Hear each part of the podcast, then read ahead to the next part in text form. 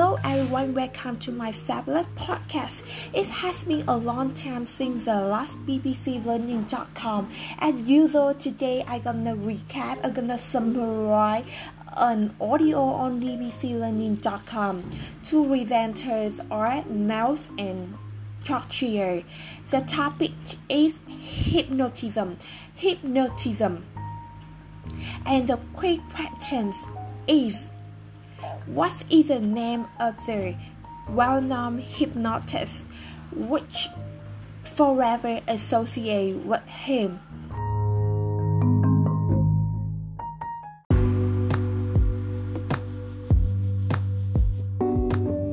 According to a guest speaker, there are two things which explains what makes one person more or less hypnotizable than another. And listen out for the third thing. Number one, uh, initially people thought that if you are very intelligent, you are likely less susceptible, or if you are male, you are likely less susceptible than if you are female, and so on. This assumption has been largely dismissed. In fact, there are two things. The first thing is absorption. Means that we all know people who are capable of reading an article, reading a book, and losing track of time. We know the same thing about people who are watching a film and beginning to cry, having all the emotional reaction and getting and again getting very much stuck into the scene and being riveted. Uh, people often think you can be easily hypnotized if you are susceptible or easily influenced by the other. In fact, hypnotism is about two things. The first thing is absorption. Absorption means that you lack, you lose track of time, you become so occupied with something uh, that you are unaware of the passing time.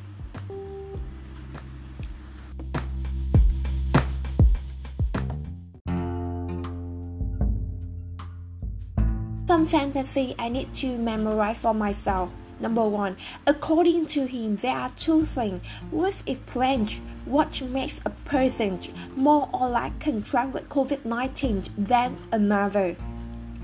Number two, we all know the same thing about people who are watching a film and beginning to cry, having all the emotional reactions, having all the emotional reactions.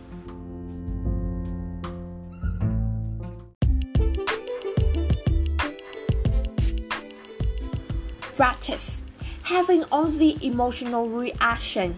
Number two, according to him, there are two things which explains what makes a person more or less contract with covid nineteen. Number three, we all know we all know the same thing about people who are watching a film and beginning to cry, having all the emotional reaction. You lose track of time, become so occupied with something that you are unaware of the passing time.